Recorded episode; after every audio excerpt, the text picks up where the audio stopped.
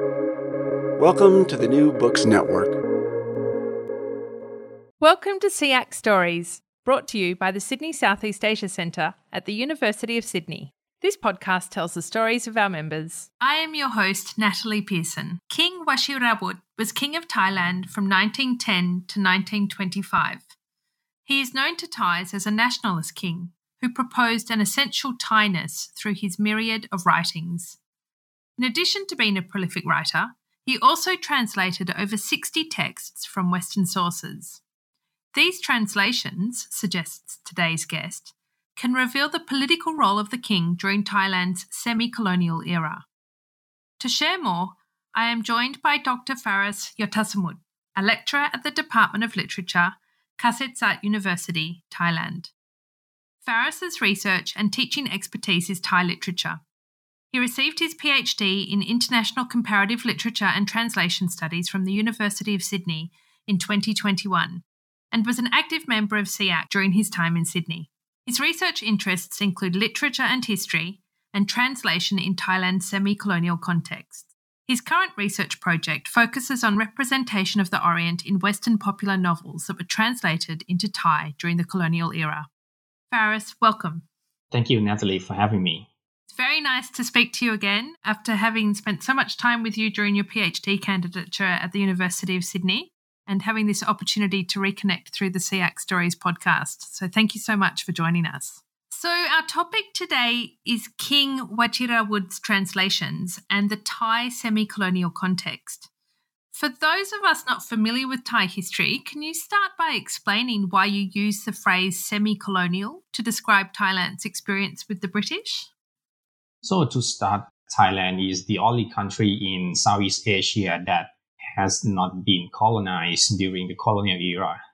So, in contrast to that fact, in quote, a lot of scholars in Southeast Asian history and also in Thai studies propose that actually we can view Thailand or Siam that we call at the time as semi-colonial country because even the country was not formally colonized by the British or French or any other power from the West. Thailand succumbed into the condition of semi-colonial, which means the country follow the step and follow the pattern that already happened in other colony in Southeast Asia in terms of economy and also in terms of social development. For example, you mentioned about the experience with the British. The condition of the semi-colonial might start from 1855, okay, which marked by the signing of the Bowring Treaty with Britain. And that's kind of engender condition that most of the scholar call semi-colonial. Thank you, Faris. I think that's really important in setting up for us the discussion because, as you say, many people claim that Thailand is the only Southeast Asian country not to have been colonized. So to think of it as having this semi colonial experience in terms of its relationship with the British is really useful. So let's turn to your work now, which looks at the King's translations of Western sources. What sort of sources was the King interested in? King Vajiravudh was a prolific writer and translator. He translated over 60 texts from English sources and also the French sources as well. And most of the texts that he translated are stage play or dramas, and some of them are short stories and novel. And the third kind are Sanskrit literatures. Some of them were disseminated to the Thai public through newspapers and magazine at the time and some of them were published in the magazine that the king himself was the editor a magazine called Tavi Panya, which is the magazine of the club that the king worked as a president of that club. So these kind of works were published to the people through this kind of medias, but some of them were kept to the king himself only and the scholars discover his work after he deceased. Yeah, so was that part of the work that you had to undertake, uncovering the sources that had not been publicly made available? Not at all. Every work that, that I need to tackle have already made available to the public, but I need to kind of reach my hand out to find out where these kind of texts are in because some of the texts are not so popular right now, but some of his work are very mainstream because they are read in school today. So there are some popular work and some work that not so many people know they exist. That's really interesting and it strikes me as so unusual that a king would be undertaking this kind of translation activity. Was it considered unusual at the time in Thailand and how is it seen today? Actually, the king of Thailand at the time like at the start of the Bangkok era, some of the king were we call it poet kings or writer kings. Yeah, like the King Rama II, he was uh, very well known about his poetic excellencies. and so, in terms of this kind of traditions, King Vajiravudh follow his predecessor's step in the poetic endeavor. But in terms of translation, I think, yes, he was kind of exceptional in this case because he was a translator, a great translator. And the way he spent times and effort in translation can reveal a lot to me or to the readers that he really interested in the text that came from the outside of Thailand, which is the Western sources. Yes, exactly. And you have suggested that he was greatly interested in the West as a source of knowledge and of modernization. So, do we see this interest evident in what he chose to translate when he was selecting Western sources? The number of the texts that he translated already tells us about how much interest he put in this translation. 60 texts or so. He spent a lot of time in reading Western novel, Western short story, and Western dramas. And then he chose to translate some things. And that means that the text that he translated must intrigue him to a certain extent. All right. So the king used his translations quite strategically, it seems, by appropriating both the West and Western discourses in the source text to tackle domestic issues at home in Siam. What sort of issues was the king interested in addressing during his reign?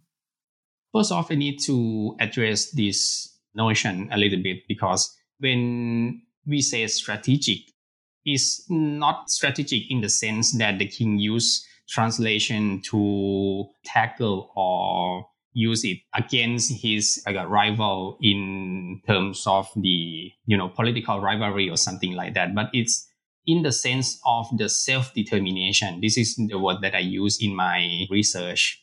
I use the term self determination because actually the issues that happened to the king was mental issues or kind of insecurity issue to some extent. So you're talking about self determination in the sense of his own personal development or within the context of Siam's development? Both. So, in terms of his personal issues, I need to give some background that the king was born in Thailand, right? And he went to Britain to study. So some scholars propose that the king lacked the connection with other of his relative and also with other bureaucrats that work for his father, which was uh, the King Chulalongkorn or Rama V at the time. So when he came back to Thailand and act as the crown prince, and he faced these kind of issues a lot that he couldn't connect and couldn't work very well with these kind of people. So that engendered some issues for the king that he needs some kind of security to rely on. Yeah, I think that background really helps explain why he had this sort of personal insecurity and also how he used the translations to address political conflict with bureaucrats, as you say. What about using it to address the relationship between the state and ethnic minorities? Was that also a factor? Yes. The relation between Siam government, right, and other ethnic minority in the country was one of the main issues that the king raised concern about. For example, there was a riot or the a strike from Chinese minority in Bangkok before the king succeeded the throne. And that's play a crucial role in shaping the way King Vajiravudh view towards the Chinese minority in Bangkok or in Siam at the time. So the issues about the ethnic minority was a very great concern for the king. And he used a lot of his literary work, including translation, to tackle that issues. For example, there is one well-known article of the king called The Jews of the Orient, which he addressed the Chinese minority in Bangkok as the Jews of Siam. And he kind of attacked the Chinese minority at the time for not being Thai or not try to make themselves become more Thai at the time. And that's kind of make the king infuriating at the time. So he used a lot of techniques to deal with this situation. Like he introduced the legislation about the way that people who migrate from other country can change their nationality to Thai if they had one Thai ancestor. And he also used uh, translation and literary works as well to deal with this problem. And I see in the translation, he really tackled these issues by represent the Chinese in the translated works. He translated the work of Gilbert and Sullivan's The Mikado. And we might already know that The Mikado is the story about the Japanese. When he translated this work into Thai, he changed everything, every background, every settings and characters in the play into Chinese character and Chinese settings. And that means he tried to represent the Chinese in a comical way in the play. And in the play itself, it raised the issues about race and ethnicity as well. And when we read the story as a whole, it's kind of represent the attitudes of the king about the Chinese. Why we need to change from the Japanese to Chinese in Thai context. And I think when we consider the relationship between the king and the ethnic minority, which was Chinese in Bangkok or in Thailand, we can interpret the way he translated this text. How did his translations inform Thai national identity at that time? I think the translation in terms of the way that someone imports some aspect or knowledge or any entity from the foreign country or the foreign culture into one's own culture can play a significant role in develop their own national identity. For example, in the life of King Vajiravudh, uh, he was a British alumni, right? And he translated a lot from English sources. And I think the King's Nationalist Project, a lot of scholars pointed out that he actually borrowed or imported from the British nationalism. There is a motto about nationalism in Thailand that we call ชาติศาสนาพระมหากษัตริย์ nation religions and the king which I believe borrow from the British motto God kings and country so that means the king's nationalism was a product of translation so I think if we consider translation in a broader sense, it's the process of import and borrow from other country. And in our situation, it was in the colonial context. That means the nationalist king actually imported and borrowed the things that he proposed as national identity from the West.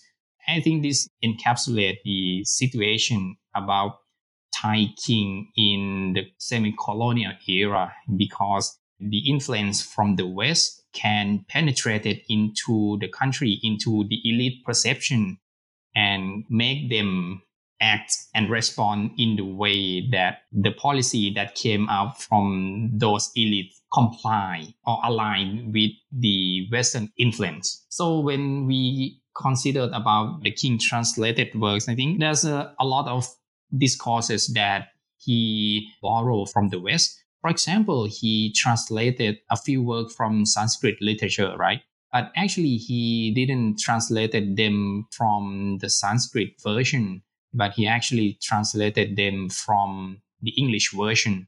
I call this kind of translation relay translation. That means some English Orientalists translated the text from Sanskrit to English, and then the king translated from English to Thai. And I want to propose that the English text that was translated by English Orientalists affects the translation of King Vajiravudh a lot, and he borrowed Orientalist discourse in his translation as well. The general scholar in Thai literature mostly view the translation from Sanskrit as the way the king proposed Thai national identity because, like uh, in the past, Thai culture had a very close link with Indian culture. So this scholar proposed that actually the king want to reverse back to the past and want to use the past and Thai tradition as the way to propose the national identity at the time. But in my view, the way he proposed national identity was from the Western source and affected by the Orientalist discourse, which actually came from the West. So, in conclusion, we can say that Thai national identity, in some sense, was a product of translation and was a product of the foreign culture as well. That's a really fascinating example. Thank you for sharing that. You mentioned that some of his translations or his writings, I'm not sure which, are still used or still referenced in schools in Thailand today. Can you tell us a little bit more about that and how they're used in an education context? For the current settings, I think it is not, but some of the King translation are read in school. Most of those translated work are the work of Shakespeare, Romeo and Juliet, and The Merchant of Venice, which were translated into Thai and changed the details in the story and changed the format of the story for a bit. And the way these works are read in school mostly depend on the poetic value of the text, not the way the king translated, and not due to the message about Thai identity or Thai nationalism at all. But some of the King works, fiction, detective story, these kind of work were published, I believe, like a 10 years ago. Okay, so people read those work in terms of popular story, popular fiction, not in terms of the way the story deal with the political agenda or the way that the story deal with Thai identity. So I think it's safe to say they are not relevant today. I'm interested in the state of Thai translation at the moment today and whether there is still a large amount of literature from the West being translated into Thai or whether the source material is coming from other languages that are not necessarily from the Western world. Right now, there are more sources that have been translated into Thai, like Japanese, Chinese, Italian, French, and Russians as well. But the majority of the work that are translated today are from English source. English is still a dominant force in cultural aspect in Thailand, and I believe in other countries as well that the work from the English source still play like a bigger role than other literature. And the king was really inspired by what he saw as the knowledge and the modernization of the West. Do you think there is still that same attitude in Thailand towards Western sources, or has it changed? Looking within Thailand, for example, for knowledge and modernization. I think people today still see the knowledge and discourse that come from the outside world or come from the West, the US or Europe as superior to the thing that's circulate locally.